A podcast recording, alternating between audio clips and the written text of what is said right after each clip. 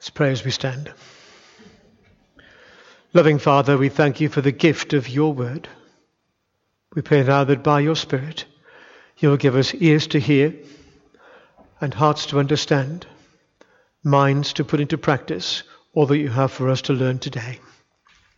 For we ask it in Jesus' name. Amen. Do please sit. Very personal question. What kind of example are you setting in Christian living? And what kind of impact is our church making on the local community? Challenging questions. Perhaps most of us would be inclined to respond cautiously, perhaps in some cases over modestly. These are questions which St. Paul addresses in his first letter to the Christians in Thessalonica. We'll be looking through that letter over the coming few weeks and we begin today with chapter 1.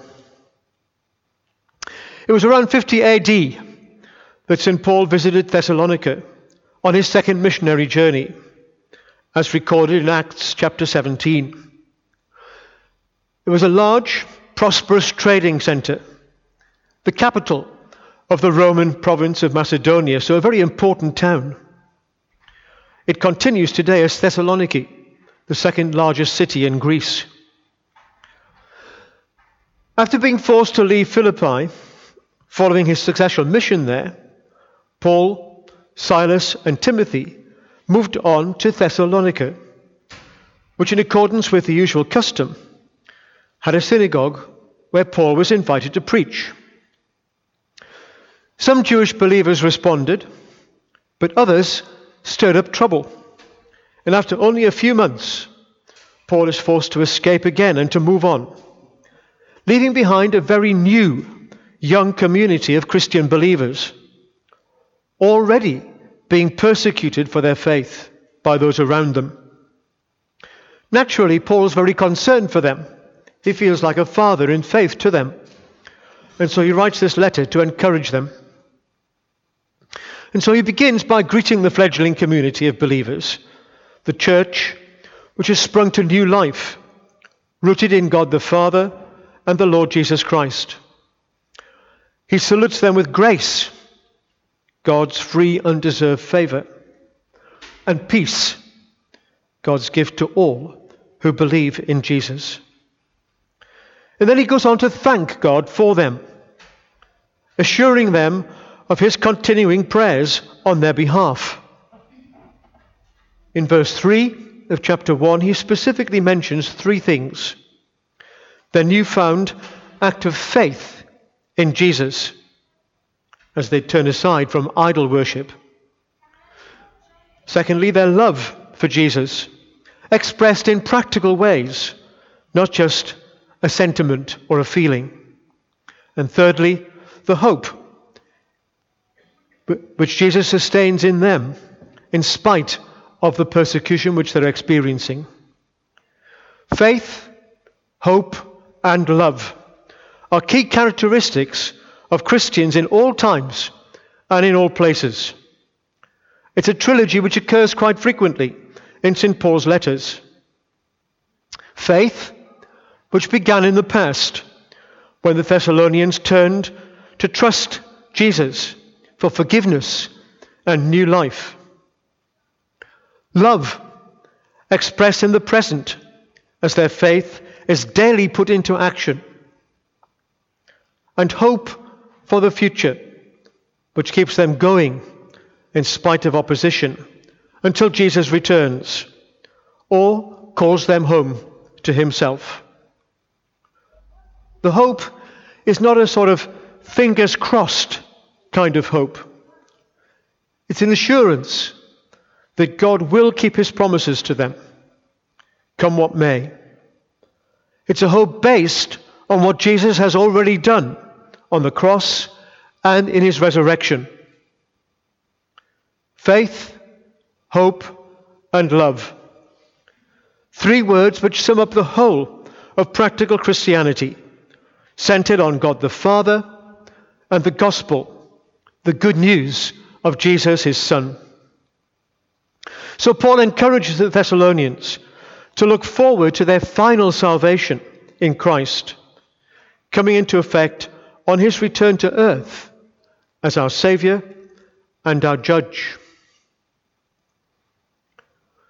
In verse 4, Paul calls his readers brothers in love in the love of God which unites them.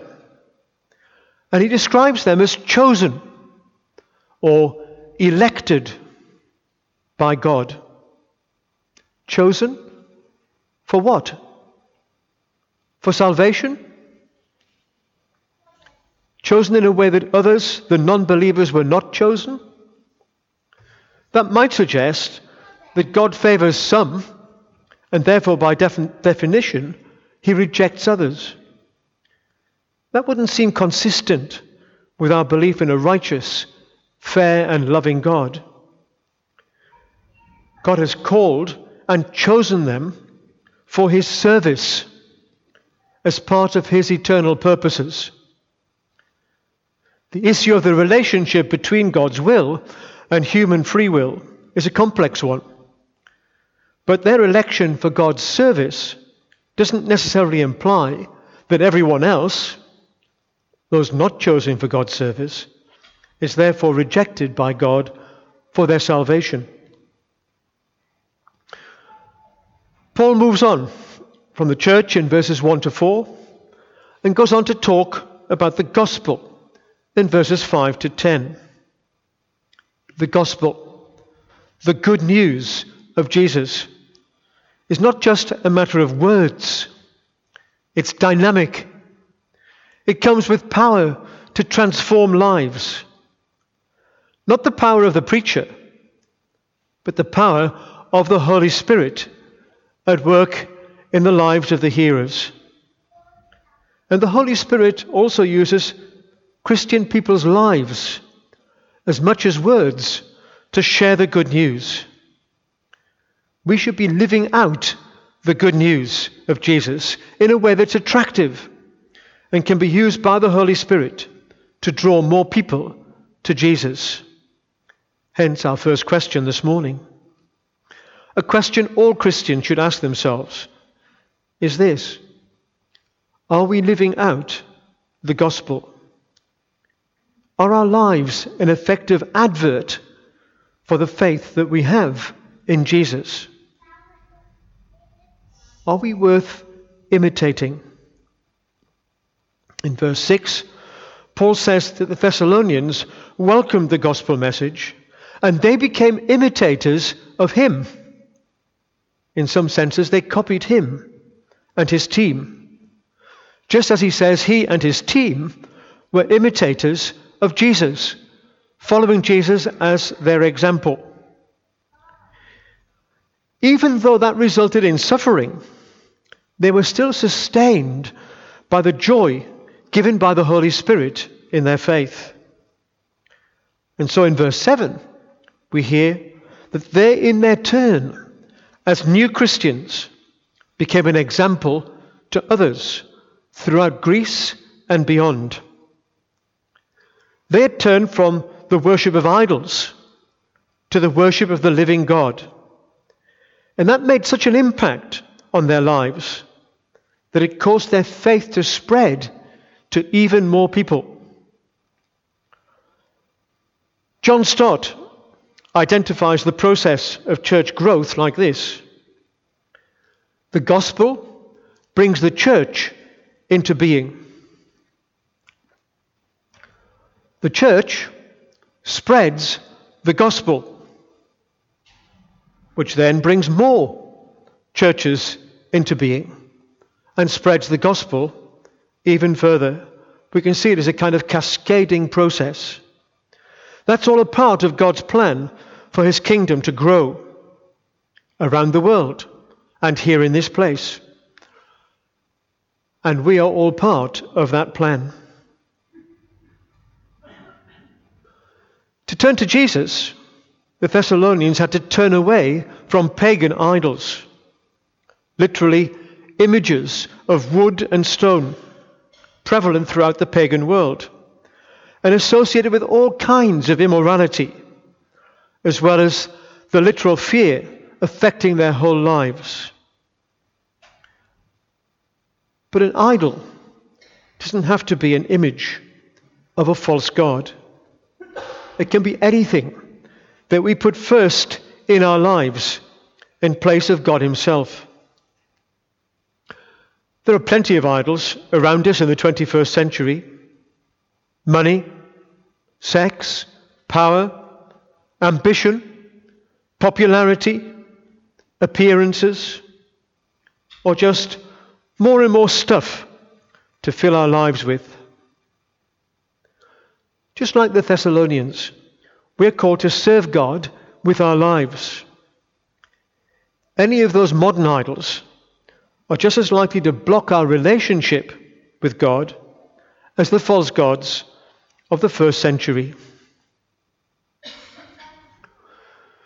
When we turn away from anything which risks taking the place of God in our lives, and we make serving God our first priority, we discover a whole new freedom to live fulfilled lives with no need to be anxious about the future.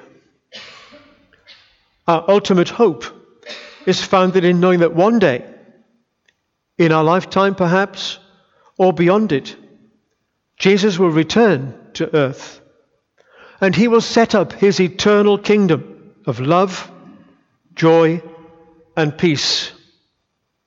And so, verse 10 encourages the Thessalonians and encourages us to wait expectantly for Jesus' return to earth as he has promised. But as he has also promised, it will be a time of judgment for all who have rejected God and rejected Jesus to go their own way. And Paul talks about the hope, the definite assurance for those who trust in Christ of being saved from the wrath to come. I think we sometimes get the wrong idea about God's wrath. It's not like human anger, some sort of emotional outburst, or a bad temper tantrum.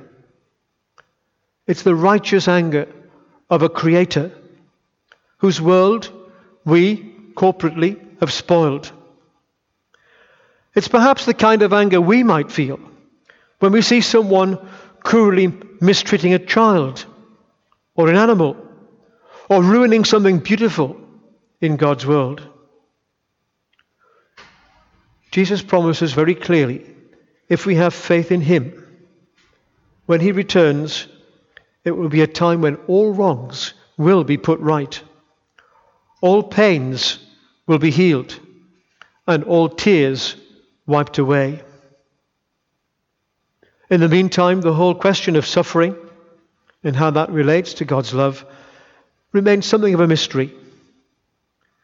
But for Christian people, his return is something we can look forward to with anticipation.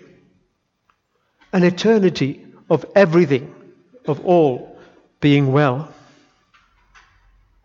And as Jesus himself said, no one will know when that time comes.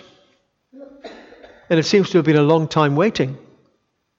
But the best advice I ever had was to live each day as if that was the day when either Jesus would come back to earth or when we in our turn go to meet with him at the end of our earthly life.